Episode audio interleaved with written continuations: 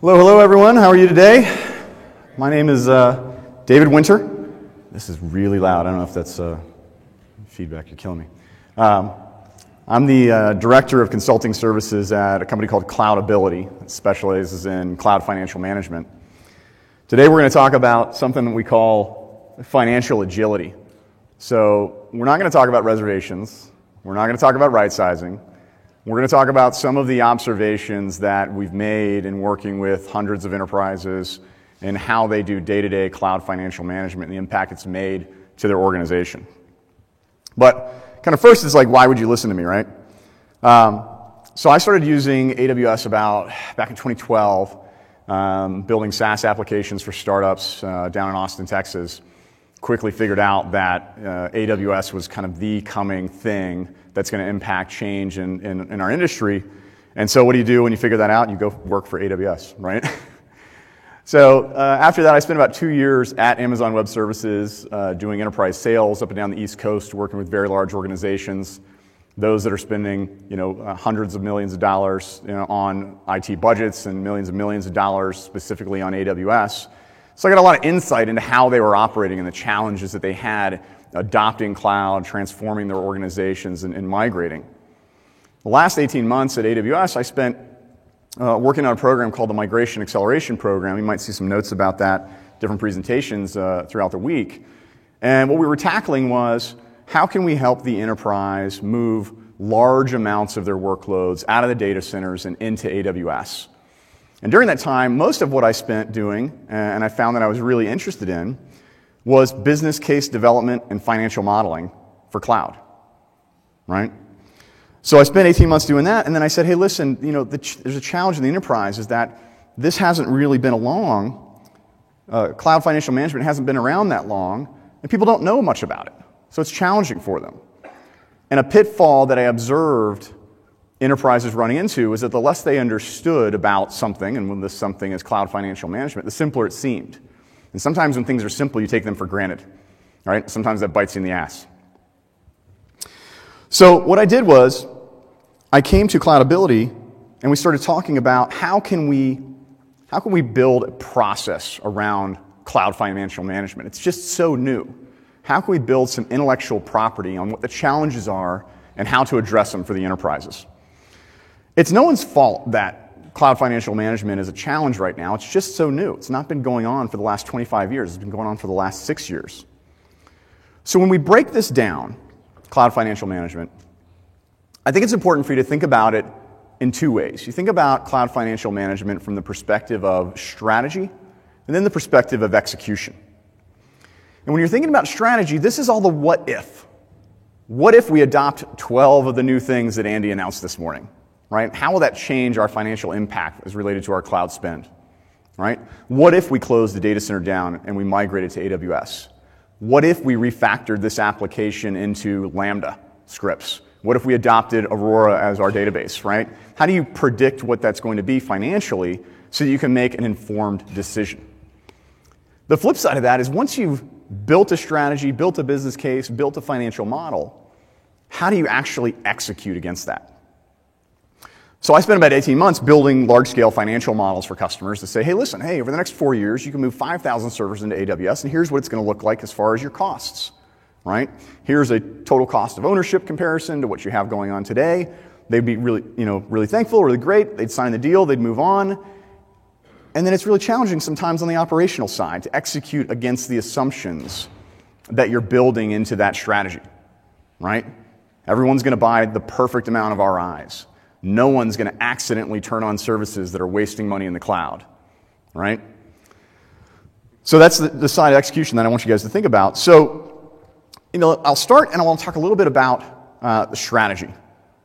So when you're thinking about strategy, you've got to back into in your organization what are you trying to achieve?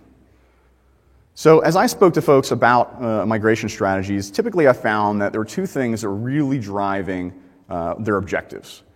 They were trying to find some level of business agility that was meaningful to their business, and that might be measured in how fast can we deploy features. It might be measured in uh, how effective uh, or how efficient are our developer teams. Can we open up uh, and address new markets right? By increased uh, development. And then the other side of it was economic value.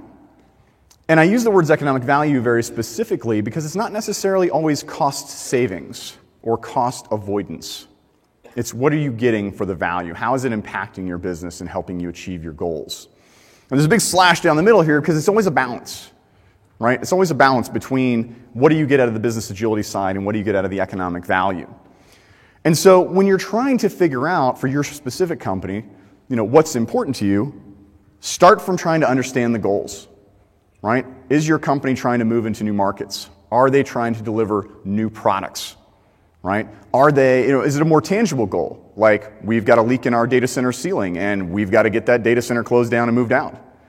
Uh, very real scenario. Uh, did our data center provider call us up and say, hey, we're closing up shop because the cloud's putting us out of business? Right? And you got to get 18 months to get all your stuff out. It happens. Merger and acquisition right? You're acquiring companies. You want to integrate them to your system. You want to integrate them into your environment, right? Understand your goals because it's going to define how you go about balancing that economic value with that business agility to develop your business case, your strategy for migration to AWS.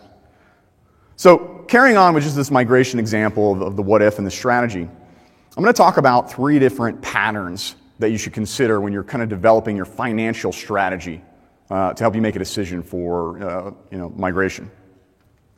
The three I'm going to talk about are rehosting, replatforming, and refactoring. Now, if you've seen any of the other migration uh, slideware that AWS has out there, there's three more retain, retire, repurchase. I'm not going to talk about those today. Those have to do more with you know, what you don't put in the cloud. There's pros and cons to each one of these that you've got to figure out right? Rehosting, which is just lifting up a server, Windows Server, Linux Server, moving it into AWS, doing a little bit of right sizing, hopefully, wrapping a nice reservation around it, has pros and cons. It's cheap, right? The cost of doing that is cheap. It's easy to image a machine, move it into the cloud, and turn it back on. It's easy-ish, uh, right, uh, as far as the, the effort level to do it, and it's fast, right? There's plenty of partners out in the expo you should go visit right now that have, that have really programmatized the ability to lift and shift workloads. And you can build a financial model where you can say it costs me exactly $400 per workload that I'm going to move into the cloud. And it takes exactly seven hours to move each server. And from that, now I can build a timeline and a complete financial model. But the cons are it's the least amount of savings. You can trip, fall down, and you know, move, uh, lift and shift 5,000 servers in the cloud and save 25% pretty easily. Uh, it's also the least cool as far as migration to cloud.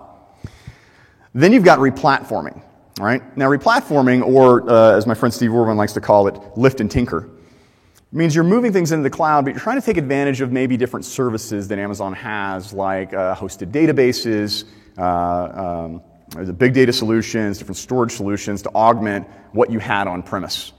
So this is great because it's a little bit newer technology sometimes. You can take advantage of upgrading operating systems, taking advantage of Amazon services that have better value than maybe rolling your own services.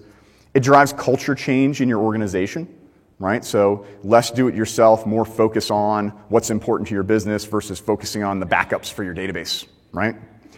Tends to offer a greater level of savings than pure lift and shift when you look at the total cost of ownership, right? On the cost to operate the application workloads as well as the cost on AWS, uh, which drives less future overhead. Takes a little bit longer, right? And uh, in this case, also sometimes it drives culture change, which is a challenge. So sometimes culture change is a pro, sometimes culture change is a con, right? And it can cause more disruption.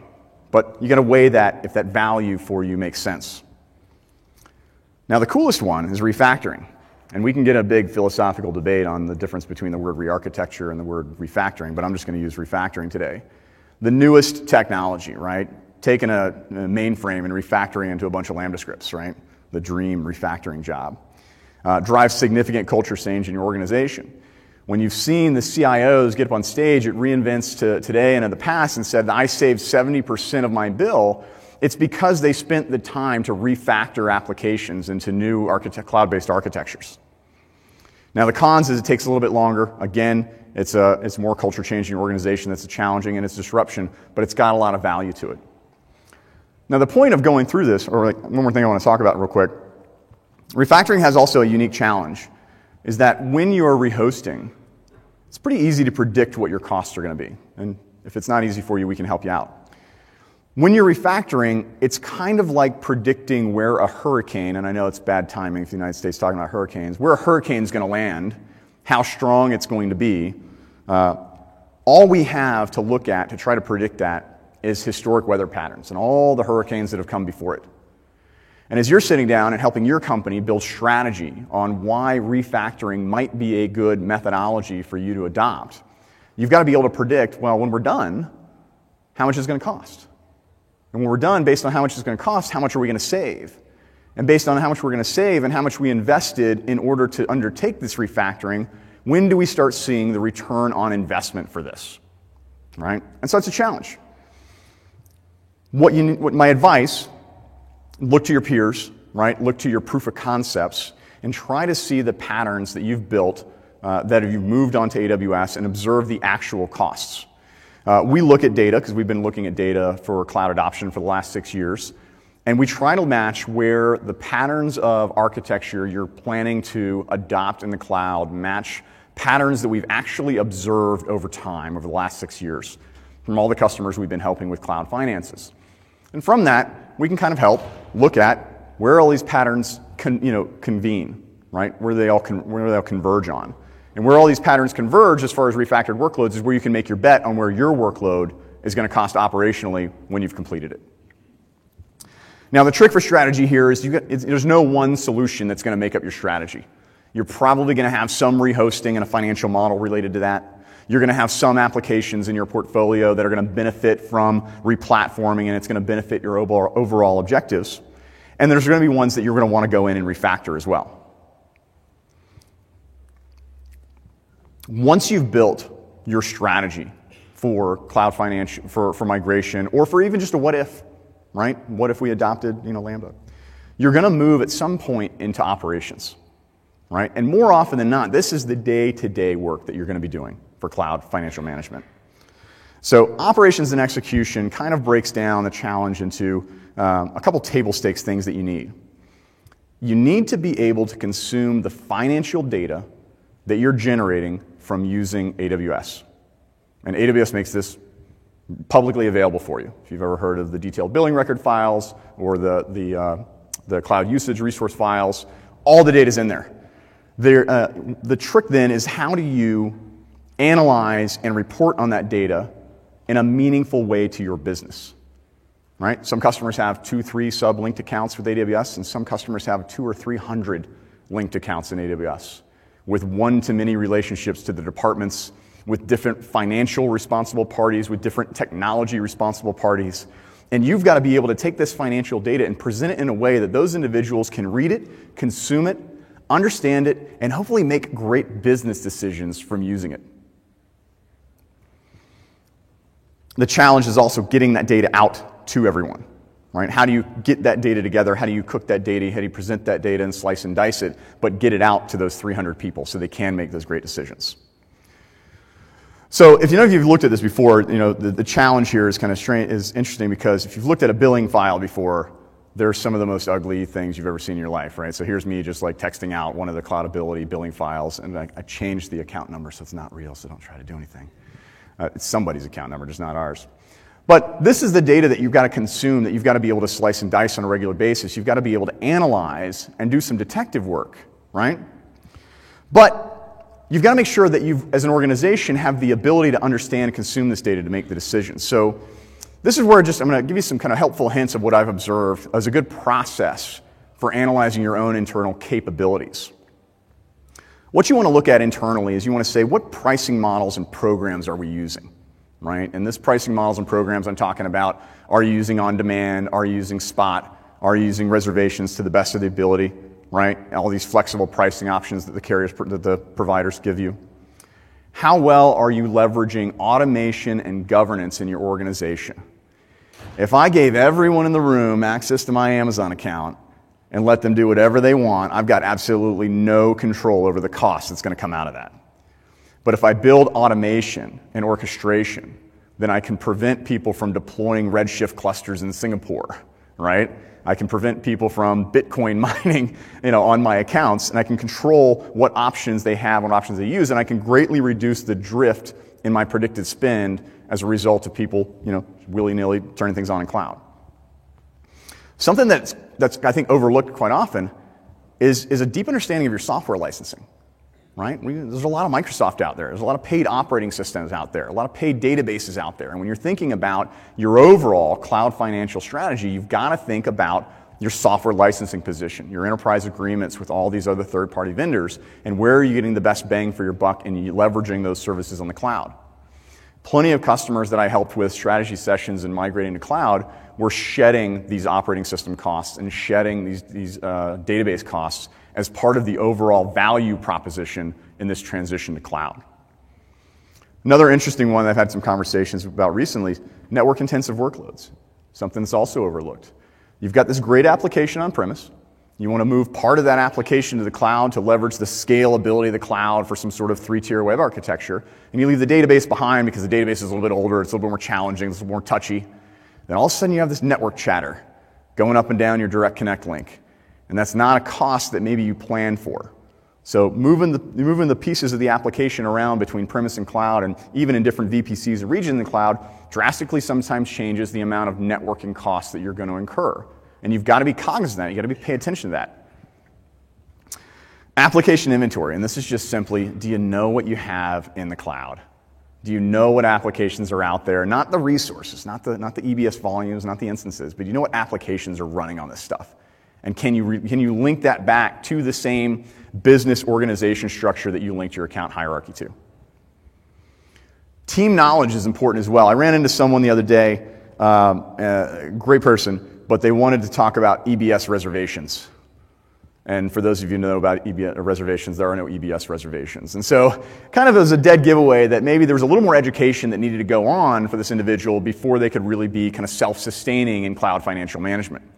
So you want to kind of dig in on do, does your team understand uh, what the different uh, pricing models and programs are? Do they understand what the impact is of turning up an X1 instance? Do they understand the impact of what provisioned IOPS means when you turn that provisioned IOPS knob all the way up? Right? Because I think a lot of people out there just need a little more education. So be cognizant of that in your, in your teams. The account hierarchy and the tagging is something that every enterprise builds their own jail, right? So when you have these 200 accounts and you've had them for two years, and you come in and you want to adjust and build maybe a chargeback model, but it doesn't quite match what your business has been set up for, or the tagging strategy as applied doesn't give you the granularity you need to report on, you know, dev versus prod or department one versus department two, you've got a challenge there. So you've got to really analyze that, which also goes right back up there to automation and governance. How are you keeping that tagging hierarchy legit and, and consistent as people are deploying? Financial rules and regulations, right? Let's think of the accounting team as we're thinking about our day to day operations, not just the technology teams and not just the lines of business, right? These people have to close the books every month, right? They have to pay the invoices. They have to amortize the RIs. They have to manage the chargeback. They have needs too, right? So let's make sure they understand the cloud economics and finance. Let's ask them what their needs are. How do they need to consume the financial data so they can approve the bill? How do they need to consume the financial data for 2018 planning, right? Invoice reconciliation, right? How, how do, who approves paying the bill? And then one big one that I, I think everyone needs to kind of be introspective on is how are you using chargeback or showback or a new one that I heard of called shameback, right? To drive good behavior, right? Good citizen behavior with your cloud economics and finance, right? So, once you've analyzed all these things, you can kind of identify where your gap is between how you want to be able to operate and what you can actually do today. Now you can start aligning these actions you're going to take and you can kind of classify them. What's the most important thing we need to go do? Well, the most important thing you might need to go do today is buy a bunch of reservations, right? But second to that, it might be go renovate your entire tagging strategy. It might be bringing in some CI CD and automation and, and infrastructure as code into your organization to give more consistent control. But you've got to measure how difficult is it to do these tasks? How much disruption will these tasks cause in my different lines of business? And how should I then prioritize these so I can move, to, move through this remediation to a point where I have the capability to financially operate in the cloud? Now, once you're there, you're ready, right? It's time to take off. You have the actual capability to achieve the objectives you've set out to achieve. You've got your plans, your processes in place, people are educated, you've got orchestration and controls. Now you're just doing day to day operations. And as we move into day to day operations, just a little flow chart of kind of what you need to do. You can do this. Uh, Jason's going to come here and talk about how he does it, you know, every five minutes. But other customers do this on an hourly basis, daily basis, weekly basis. You want to look at the data, financial data. You want to classify that data, quantify it, make a suggestion, take an action, measure that action, and then report on the outputs. Right? So let's dive into these a little bit. Looking right? So I, I think of this as driving on the Autobahn. Driving 200 miles an hour on the Autobahn, you take your eye off the wheel, bad things can happen. If you're driving a $20 million annual costing cloud, if you take your eyes off the spend, bad things can happen. Right? You can shave off a full headcount's worth of spend from some mistakes, from some waste, right? From, from poor decision. So, looking at the financial data frequently, looking for macro trends. How much compute did we use last month? How much compute are we using this month? And there's even a lot of well known, or from my perspective, well known problems that people run into. I mentioned some earlier, right? EBS snapshot growth, provisioned IOPS, uh, usage of different resources outside regions where you don't think they're going to uh, be exposed to, that you can hone in on and look at and go bring your carrot and stick to your teams and say, hey, I found this problem for you. I'd like to have a conversation about it. So when you're going and you're looking at that data, you want to have that conversation with that technical responsible party or the financial responsible party, and you want to classify that. And I have this grid that I came up with, and it's all about is the behavior, the financial data, the dollars and cents that are being used, did I expect to see this behavior of the data? Did I expect the EBS you know, storage growth to increase 2x, 3x over the last 17 days? Right? And maybe I'm breaking that down by line of business versus looking at the whole company, or is that unexpected? Right? So expected things, right? You know, you're buying a reservation, right? That's good, right? You expect that costs are going to go down after you buy a reservation. Unexpected things that are also sometimes good, AWS drops prices, right? Everyone likes waking up in the morning and finding out that AWS drops prices last night. The tricky part is when things are, you know, harmful or unexpected.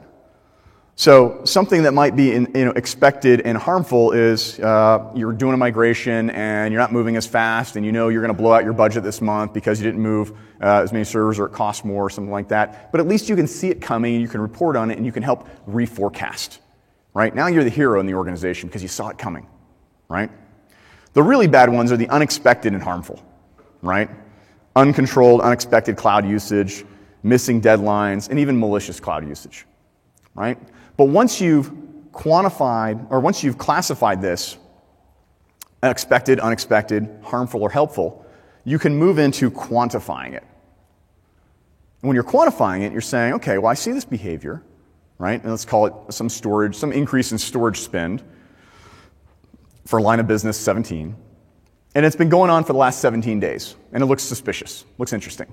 Well, you can quantify that. You can go into the data and you can say that's $5,000 of money that's just gone. And every day this behavior continues, it's another $1,000 out the window. Right? So now you can look at your fiscal year and you can go to that technical responsible party or financial responsible party and you can say, hey, I observed this behavior. I've quantified exactly how much money's already been flushed. And I can tell you that between now and the end of the fiscal year, if no action is taken, this is what's going to happen. And oh, by the way, after having that discussion on harmful, helpful, expected, unexpected, and what the, that technical responsible party is doing, you can go in and actually make suggestions on what to do next.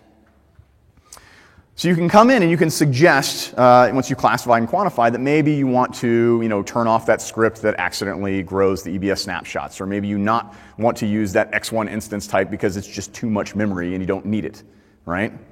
Um, maybe you want, it's a little more enhanced kind of suggestion on, hey, listen, I see that you're using a bunch of MySQL databases, and that's great, but have you heard of this Athena service? It might be a little bit slower, but if your application or your customers can tolerate it, we might be able to cut your costs in half by leveraging Athena instead of rolling out MySQL databases.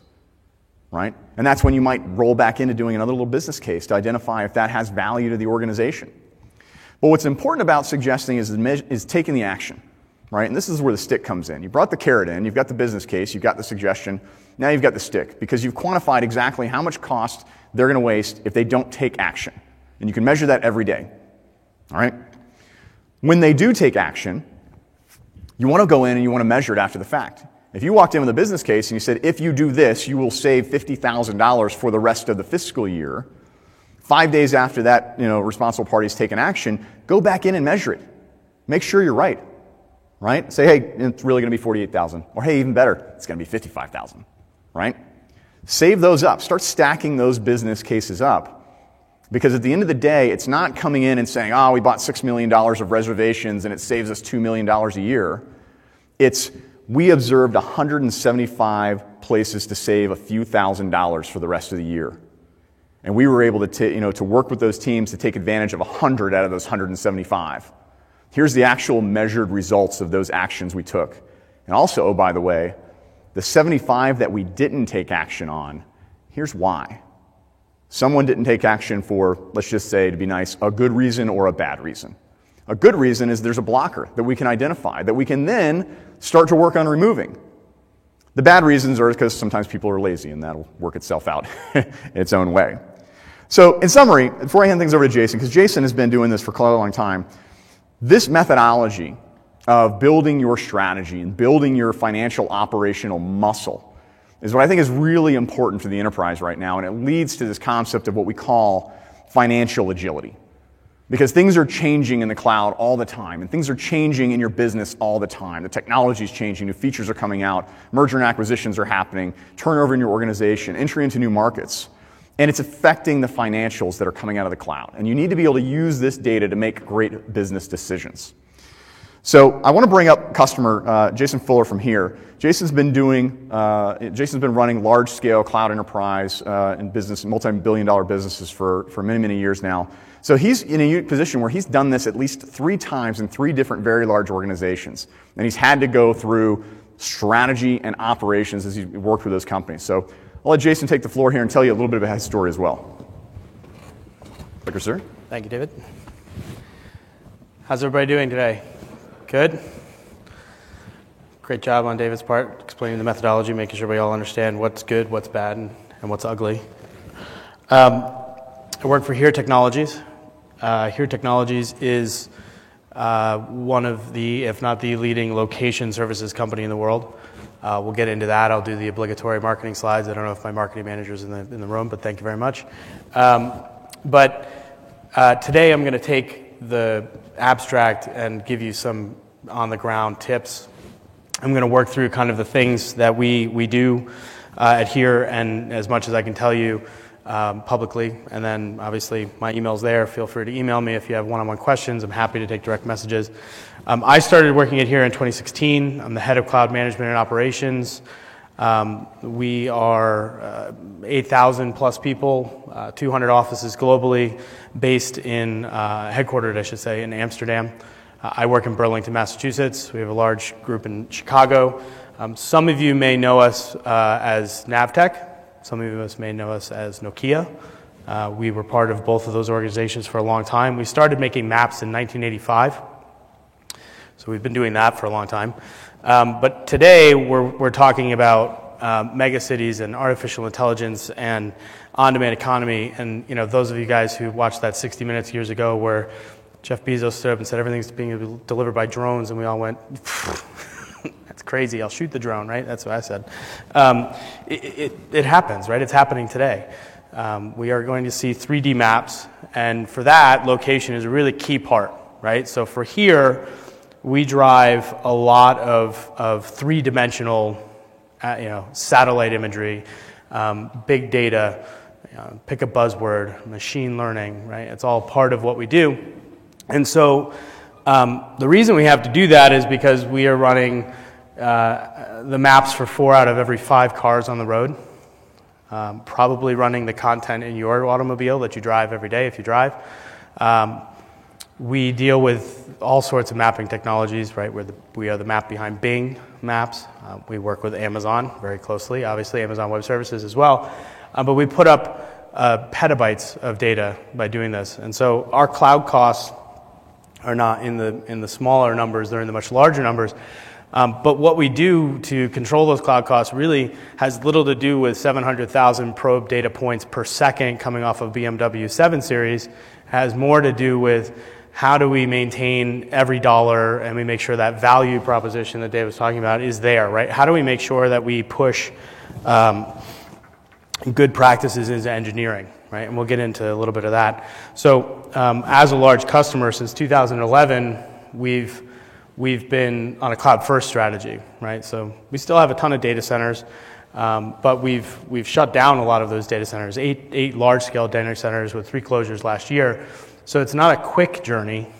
You know, as an eight year AWS customer, you grow a lot of um, uh, lime, you grow a lot of mold. I don't know how you want to look at it. We like to look at it a very positive way, right? The savings.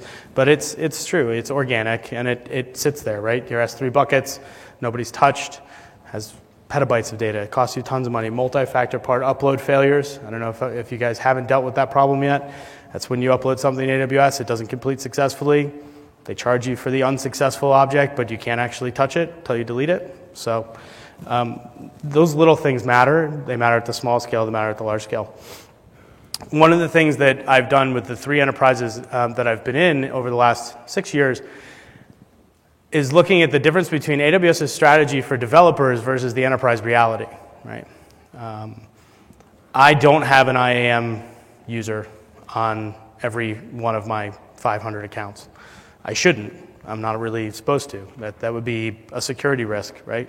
Um, no one in my organization should. And using tools like Cloudability um, allow me to spread it out to those folks in the room who don't have an IAM user, don't know about IAM users, don't care to know about IAM users.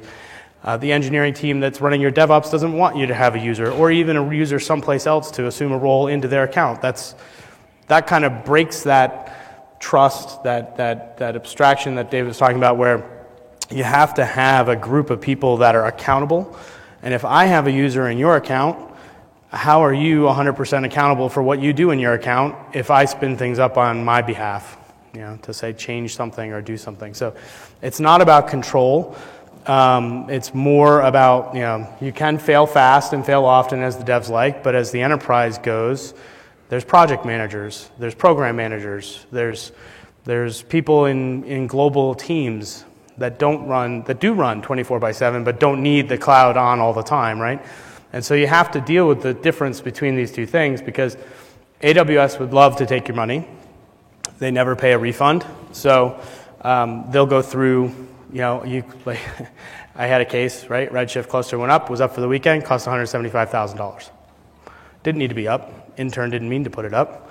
And he did. And we didn't get that money back, right? And had we had some controls in place on that account, we could have stopped that. We could have avoided that. So be really crisp about how you, how you deal with this and from there, the teams will appreciate the service that you provide. So, um, and it doesn't take a top down approach, but it does help to have top of the organization support. Uh, I, I enjoy that at here uh, technologies. But um, this, this is what I call the BC architecture. Uh, in this case, BC is uh, before cloudability. Um, we have applications that run lots of Java, we have open tools. We use the CUR file, the cost utilization report. Um, if you haven't opened that up yet from AWS, it's intense. Uh, for us, it's a 150 gigabyte uh, CSV. Can't open it on much else but AWS, so I pay them to open their own bills. Um, we, we consume about um, 200 um, million lines uh, on that file every day. So it helps a lot. The DBR is a little bit higher, right? Rolls up operations but that file will give you kind of what your bill should be, right? And so you should be able to do just the, you know, let's say it's a dollar, right? You should be able to open the DBR the day after, what is it, the sixth of the month, right? Because they take six days to balance their own bills. Um, and it should match the PDF that showed up in your inbox, right? But they send you a PDF for every single reserved instance you create. They send you a PDF for every account. They send you a PDF for every credit, every credit memo, every, every serve. Yeah um, 7,000 PDFs later, and I have my awesome woman Joan in the audience. Hi, Joan. She handles all the PDFs. that has to be balanced, right? You're an enterprise. You, ha- you can't just pay bills. I mean, it's not free money. This has to have some consumer responsibility. So, bill split for us would take their DBR and every time it would drop two to three times a day, split it up. We put S3 bucket policies in place on that bucket. You join from an account, you get to see your part of the bill, right? It's a simple, it's a simple way to do that, but it gives the team the raw data, right? So if they don't can't go to the console, don't want to go to the console, they want to have the raw data, they can go get it. Um, the lots of Java part is then taking all of that and breaking it apart and moving it around and doing a validation against a, a, describe of instances, a describe of S3, telling me that I did have those things up in the cloud. In fact, they didn't just put an extra $40 million on my account, which AWS has done that to me too. Um, and then open tools for visibility, right? If you don't want to afford Splunk, it's understandable, it's expensive. Um, Tableau, not so expensive, same complexity. You know, ICE, for any of us who have been working for a long time in this industry, was very popular. Um, you have to have a way to give the people a view, right? So that, that for us is there.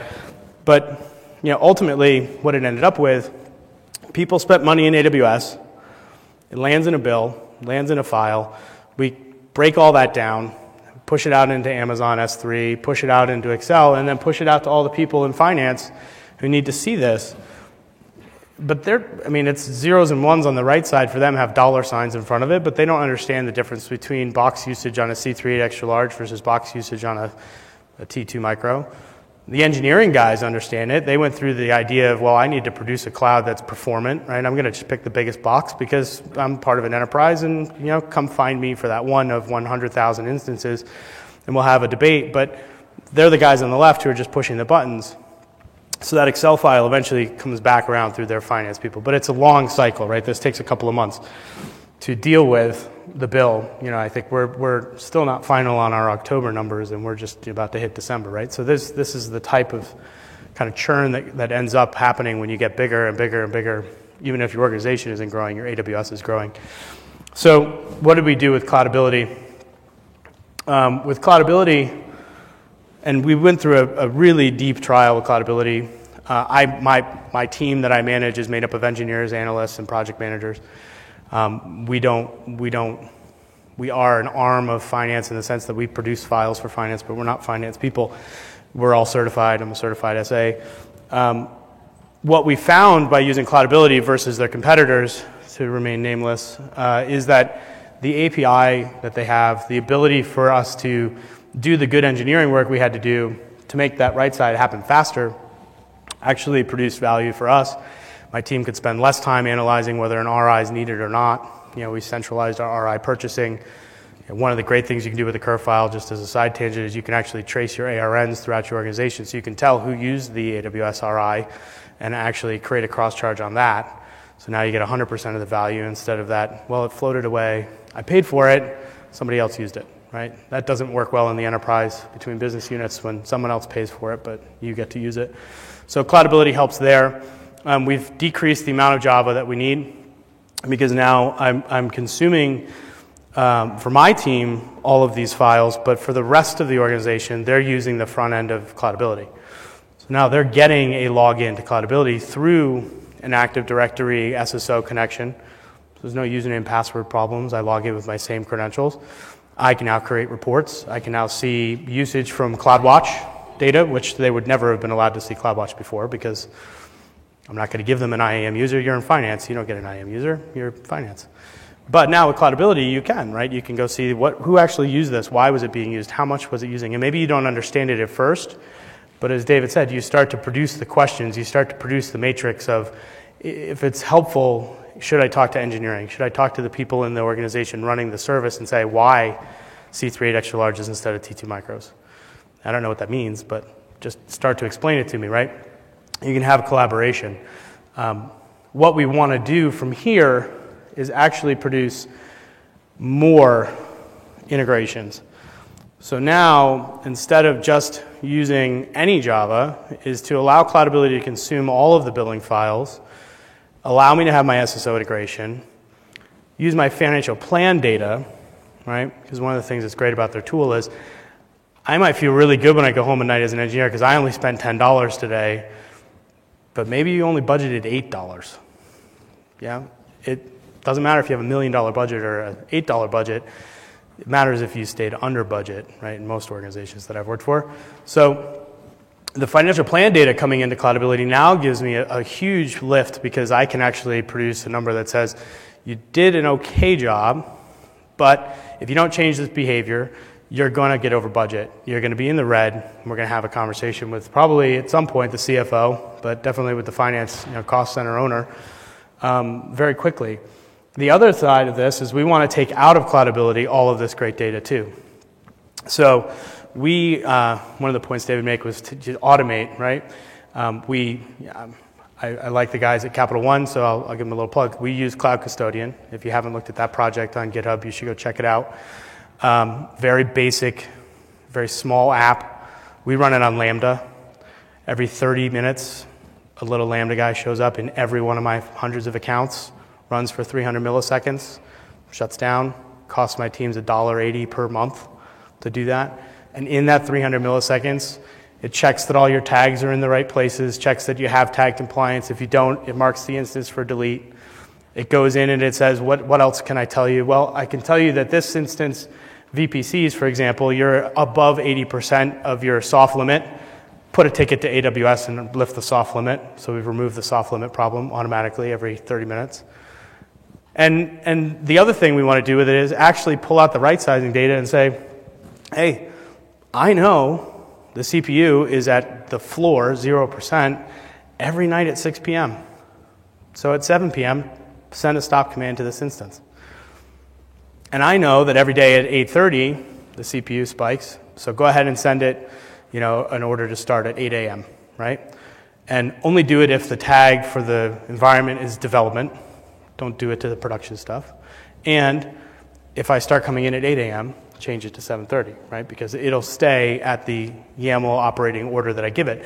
So I want to reach into Cloudability and say, what are the right recommendations, right? Which they have a recommendation engine, which is really good. And it's really accurate. And it tells you how much you would save if you didn't use the AC38 XLRs, you use the T2 large. And pull that out into these enterprise systems like Apptio and PeopleSoft and Workday, any, you know, the other, the other things the enterprise depends on, that when you get to a certain size in AWS, it becomes your most expensive, longest pole in the tent. But as David pointed out, if it's giving you business value, then it's all, it's all good, right? But no, it's still $10, but you have an $8 budget. So you still have to figure out how these other systems, how these other teams that don't know what the cloud is, they just know that we run technology and we run it on the cloud, they need to understand it too. So this is what we'd like to do from there. And really, standardizing in this way allows the organization to really have a valuable and fruitful conversation. And it drives um, the problem away from a governance team. Right? So, as a governance team, we decide hibernation is good. We decide that RIs are good. We decide that S3 buckets open to the world are bad. Right? These are things that we can produce centralized management of. But as an organization, everybody starts to lift their education level up and, and tools like Cloudability allow you to do that. So um, it's, a good, it's a good way to kind of share that painful, yeah, $160,000 Redshift cluster over the weekend experience uh, with many more people. so um, Redshift, we, we, like I said, we pay them to look at our bill. Uh, so we're going to produce more Redshift. We'll probably still pay them more to look at our bill. But it's now, it's now a conversation around, you know, queries that I care about, not Tableau boards and Splunk indexes and you know, paying more to see the bill, right? So uh, with that, I'll say thank you. My email's on the bottom. Please, please come see me here at the show, and I'll turn it back to David. Perfect. Thank you very much, Jason. Thank Appreciate you. that. So we've got our booth, obviously, at the expo, and if you see in your chairs, uh, we put out some flyers. You can come by and get a book that we wrote. It's a follow-on to a book that we had out last year. It's been written by our co-founder, our CTO, and I even had an opportunity to contribute to it. So it gives a good background on kind of current state of cost optimization strategies, methodologies, and things you can do. Uh, at this point, we're done. I'd love to open the floor up for if there's any questions. Uh, feel free to ask. Otherwise, get the hell out.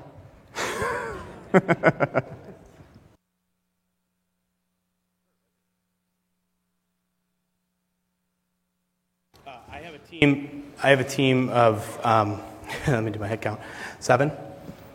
uh, four engineers, two project managers, uh, business analysts, that sort of size. But we have over 2,000 IAM users in the organization that are not bot service users. So we have a huge AWS cloud operations generally, but our team really sits in a center spot to say, okay, yeah, let's look at that data across the entire the entire you know, fleet, and then we produce those reports, as David was pointing out, and give those reports to the people who can actually swing bigger sticks than I can. Yeah. When you start passing that three, four million dollar a year total spend, it's my experience, it's, it's a head count of person to start looking at this data and doing this kind of work, not a not something that you pull a financialist and you say, hey, you're responsible for the cloud optimization, or you pull a technologist and you say, you're also responsible for the cloud financial. It's just, that's the time you really need to dedicate a headcount to it. And then you get into the 10, 15, 20 million dollar range, you need a team. Yeah. Right? And then when it goes per month, you need, you need to have automation. Yeah. Yeah. yep. No problem. Sir. Well, why cloudability? I think um, the big thing was we, we saw the API was much more robust. We wanted to do automation engineering. We, we really bought the tool for what's under the hood, but we needed to be able to give people access to a really rich you know, UI to, to do what they need to do as well. Um, we, we evaluated our own internal. We said if I took my tools that I had and you know, made it into a product and, and went after it really hard. How much would I spend, and how many years would I do that, and how many engineers would I need? Um, we also looked at some of the other you know, top vendors in the space, you know, Cloud Health Technologies, CloudCheckr, um, and AWS directly. And to be honest, you know, and I'm, there's no knock to Scott Chandler's organization inside of Cost Explorer. They, they focus on the dev, right? So the reality of the enterprise is devs are not the only people who care about AWS. And so even though they can give you an API, my finance person's not going to know what that is, right? They're not going to be able to do anything with it. And I'm not going to give them an IAM user because that breaks my security you know, posture. So these guys, they work, I should say, these, they work off of a um, really good role-based security model.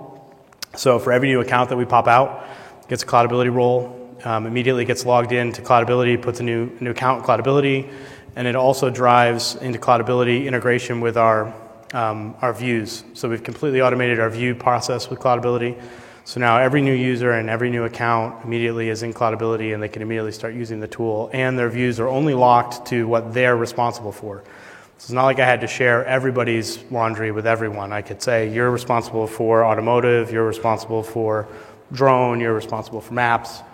And it became a very easy thing. Now, that takes a little bit of back end IT integration with your, your internal IAM Active Directory grouping and roles, but it's all possible with their tool, which is really what we liked. Does that help? Perfect. All right. If there's no other questions, enjoy the rest of the show. Thanks, everybody.